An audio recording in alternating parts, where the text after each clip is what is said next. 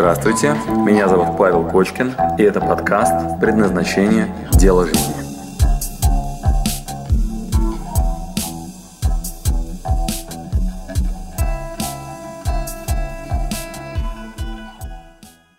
Один из способов э, приведения в порядок первоисточников, откуда мы э, ищем дело жизни, э, это пять времен предназначения – и э, мы часто рассказываем это следующим образом, как э, пять пальцев на руке. Если мы представим, что наш текущий момент можно поделить на прошлое, будущее, дальнее прошлое до рождения и э, дальнее будущее после моей смерти, то получается пять времен предназначения. Дальнее прошлое – это генетика, и у вас уже были задания на эту тему. Родословную восстановить, мамы, папы, бабушки, дедушки, с ними поговорить, да, что нам досталось с вами в качестве задатков. Потом опыт, и мы с вами только что делали задания, посвященные опыту, а, анализ вашей истории, а, достижения оттуда, предметы гордости, а, ваша деятельность чему была посвящена. Есть еще очень важный момент здесь и сейчас так называемые реакции в теле, которые мы можем тоже научиться отслеживать. И тогда в моменте мы сможем научиться определять, что мое, что нет. Для этого нам надо в свой арсенал добавить еще один очень важный инструмент. Это навык слышать тело мы частенько его просто не слышим, не слушаем, а оно нам о многом говорит. Ну, еще на всякий случай у нас есть сегмент ближайшего будущего, и там мы проектируем красивое видение, к которому стремимся, и видение должно быть чистым, оно должно нас манить, как магнит, и видение, э, чем оно ярче и э, более насыщенно, тем лучше из пространства подбираются промежуточные шаги под него. Это тоже очень важный такой аспект. Ну и, конечно, вопрос, что останется после меня, да, над которым мы работаем в предназначении. Эта практика будет посвящена здесь и сейчас, моменту, когда мы прям в моменте э, живем и э, можем отлавливать эти сигналы, мое, не мое. Во многом это энергетическая бухгалтерия. Как это выглядит? То есть это прилив энергии, есть энергия, или э, слив энергии. И мы в каждый момент можем чувствовать, э, сейчас у меня вот такое состояние, я прям горю, или у меня такое сейчас затухание да, происходит. Э, и тело в этот момент по-разному реагирует. На активные действия тело раскрывается, и приближается. Это такое притяжение к, вы чуть придвигаетесь вперед. На действия, которые не совсем ваши, вы прячетесь, отходите немножко назад, э, сжимаете плечи. Дабы вам сделать свои собственные выводы из этой практики, я предлагаю вам сначала сделать упражнение, а потом спрошу вас, что же у нас есть в качестве инструментария, как мы будем дальше этим пользоваться а, после практики. Итак, сейчас вместе со мной, пожалуйста, а, обеспечьте себе комфортное пространство. Что нам нужно? Чтобы вы могли перед компьютером вашим стоять. Или если вы смотрите или слушаете с какого-то устройства, убедитесь, что наушники или что-то внешнее а, не сковывает ваше движение. Нам нужно полметра пространства, где вы можете спокойно, комфортно встать. Итак, если вы смотрите на видео сейчас, то, пожалуйста, повторяйте просто за мной. Да? Встаньте сейчас прямо, ровно, э, найдите центр. Голову назад, вперед, в центр. Влево, вправо, в центр. Плечи поднимите, бросьте, попробуйте чуть-чуть корпус вперед, назад, тазом подвигайте, убедитесь, что вы в центре стоите и немножко так сбросьте напряжение и все, представим, что мы с вами ровно, спокойно стоим.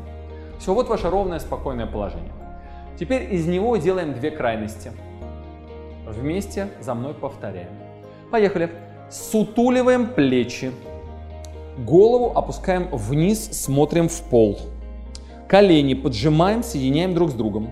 Руки подгибаем под корпус и скукоживаемся, сжимаемся. Брови нахмуриваем, сильнее наклоняемся к полу и громко в пол говорим «Как мне хорошо!»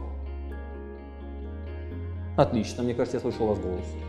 Теперь поднимаемся, выпрямляем плечи, грудь колесом, руки раскрываем так, как будто мы держим небо ладонями кверху, голову поднимаем в потолок или в небо, если вы на открытом пространстве, улыбку натягиваем на лицо, смотрим в небо, глубокий вдох и говорим, как мне плохо.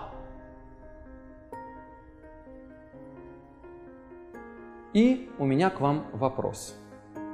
Что вы испытали на этой практике? Почему я дал вам эту практику в рамках курса предназначения о поиске себя? Какое ваше открытие? Не стесняйтесь, кстати, в комментариях к этому видео написать свое мнение по поводу этой практики. И, конечно, мы делаем ее не первый раз. И обычно что я слышу из зала? А, я смеюсь. Интересно, почему? Да? В этот момент снимается некое напряжение. Какое? Чего с чем? Люди говорят, ой, по-разному. Я говорю, что по-разному? Говорю одно, на самом деле другое. Чувства делают одно, разум говорит другое. Я на самом деле в момент, когда сутуливался, тогда больше чувствовал себя плохо, а когда раскрыл руки, чувствовал себя хорошо, а говорил наоборот, рассинхронизация. По-разному. Итак, что по-разному сейчас произошло? Оказывается, одно дело, что мы себе говорим и в чем мы себя убеждаем. Ну, например, я люблю свою работу. Да, мне она очень нравится. Я должен идти туда сегодня к 9, у меня очень важная встреча. И у меня очень хороший проект, который я очень люблю, и он очень важен для меня. И вообще надо, конечно, поинтенсивнее им заниматься, потому что он, конечно, очень перспективный. И тут вы обнаружите, что все ваше тело в этот момент просто кричит вам об обратном. Скукоживается, руки не работают, опускаются вниз, ноги не идут, брови нахмуриваются, и вам становится тяжело, и вы думаете, боже мой, я не хочу это делать, это совсем не нравится. А! В этот момент у нас есть два варианта. Либо мы услышим сигналы тела, либо не услышим. Чаще всего люди игнорируют этот важнейший орган чувств. Кофе. Я выпью кофе и взбодрюсь, я взбодрюсь. Э, контрастный душ, мне надо себя освежить. Э, открою окно э, и такие инъекции короткие адреналина. И вы в таком состоянии идете на работу, потому что надо. Если вы продолжите игнорировать сигналы тела и продолжите жить в таком режиме, тело не заставит себя долго ждать. И в какой-то момент а, вас переиграет. Каким образом? Остановит вас в любом случае. Есть разные способы. Вы можете физически потерять работоспособность. Вы можете просто ослабнет иммунитет, заболеть. Или э, по-другому это называется психосоматика. В общем, тело все время против, вы себя все время заставляете, так долго не протянешь. Иногда надо на короткие дистанции, но в долгую это не работает вообще. Поэтому важнейший инструмент, который мы забираем с этой практики, это дружба с телом. Надо научиться отличать поверхностные сигналы от глубинных. Вы на поверхности можете чувствовать боль или у вас будут лопаться вены на глазах в спортзале. В тот момент, когда будете качать мышцы, тело выстраивать. Но глубоко внутри ваше же тело будет кричать от восторга, говорить, да, да, да, мне нужна эта физическая нагрузка. Я хочу бегать по утрам. Я готов сейчас голодать или пить воду и что-то еще делать, когда это осознанно. Итак, каждый раз, когда вы испытываете болезненный сигнал от тела, усталость, лень и так далее, лень ведь это пролонгированный страх. Страх того, что вы инвестируете энергию не туда, где будет отдача. И вам организм подсказывает, послушай, есть гораздо более экономичные способы расходования энергии, лучше лежащие на твоем пути. Поэтому вот это состояние такой апатии, когда тело не работает, его надо обязательно проанализировать. Лень ваш лучший друг. Это подсказка о том, что вы сейчас не на своем пути. Где может быть ошибка? Первое. В миссии нет ответа на вопрос «зачем?». Нет смысла. Это способ издеваться над человеком.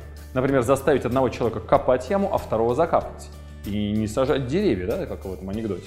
И тогда человек очень быстро начинает сходить с ума. Или любой другой идиотской работой занять его на постоянной основе без объяснения зачем, это может просто свести человека с ума человек полностью теряет работоспособность, зачастую и очень устает из-за отсутствия смысла. Не из-за того, что тяжелый физический труд, не из-за того, что люди странные рядом с ним, а просто из-за отсутствия смысла, из-за отсутствия причины ради чего. Альтернативный вариант. Вам не нравится видение. Вы можете представить себе будущее через 5 лет, понимаете, вау, я так не хочу. И видение может быть плохим. И опять вы столкнетесь с этим состоянием э, неработоспособности в теле. Может быть, роль вам не свойственна, и мы это обсуждали с вами.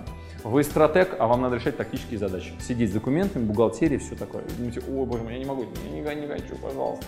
Или наоборот, от вас все время требуют креатива, новизны и так далее. Вы говорите, можете мне сказать, что конкретно надо делать? Я буду очень хорошим исполнителем. Я все сделаю в срок, вовремя. Пожалуйста, можно поконкретнее, что конкретно мне надо делать? И тогда вы будете чувствовать себя комфортно. Итак, промах может быть в ответе на вопрос «зачем?», в смысле, видении, в несвойственных вам ролях, а, или в неправильно расставленных приоритетах.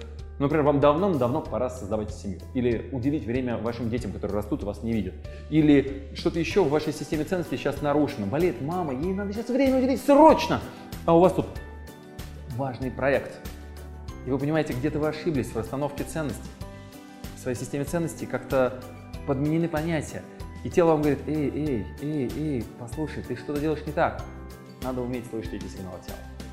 Ну и, конечно, в расписании вы в каждый момент времени, на каждое действие свое можете слышать этот сигнал. Идете в спортзал и смотрите на свои ощущения. А, тут есть несколько подсказок. Первое. Инициирующий момент самый сложный. То есть вот поднять себя, пойти в спортзал и принять решение, набросить на себя одежду и выдвинуться в направлении спортзала многократно сложнее, чем потом отработать всю тренировку. Поэтому мы отдельно будем потом осваивать навык слоноездения. Первый миллиметр залившего шкафа многократно дороже стоит, чем потом еще 3 метра его толкать. Да, вот его с места столкнуть, принять решение начать двигать, вот это дорого. Поэтому сколь угодно маленькие задачи на регулярной основе гораздо более важны для вас, нежели чем один большой пуш. Да? Поэтому начинайте с малого, и это позволит вам двигаться вперед. И тело надо немножко будоражить в этот момент. Да, надо проверять, проверять. Надо научиться в моменте тут же проверять гипотезы. Сразу же надо этот навык прививать. И вторая важная компонента в навыке слушания тела – это понимание глубины своей улыбки.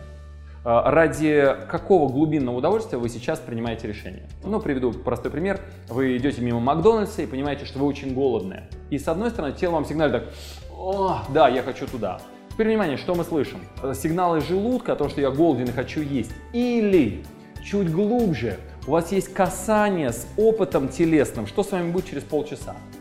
И вы вдруг вспоминаете, что через полчаса у меня будет такое ощущение, как будто камень в желудке, и я превращаюсь медленно в бегемота, и у меня какое-то состояние странное.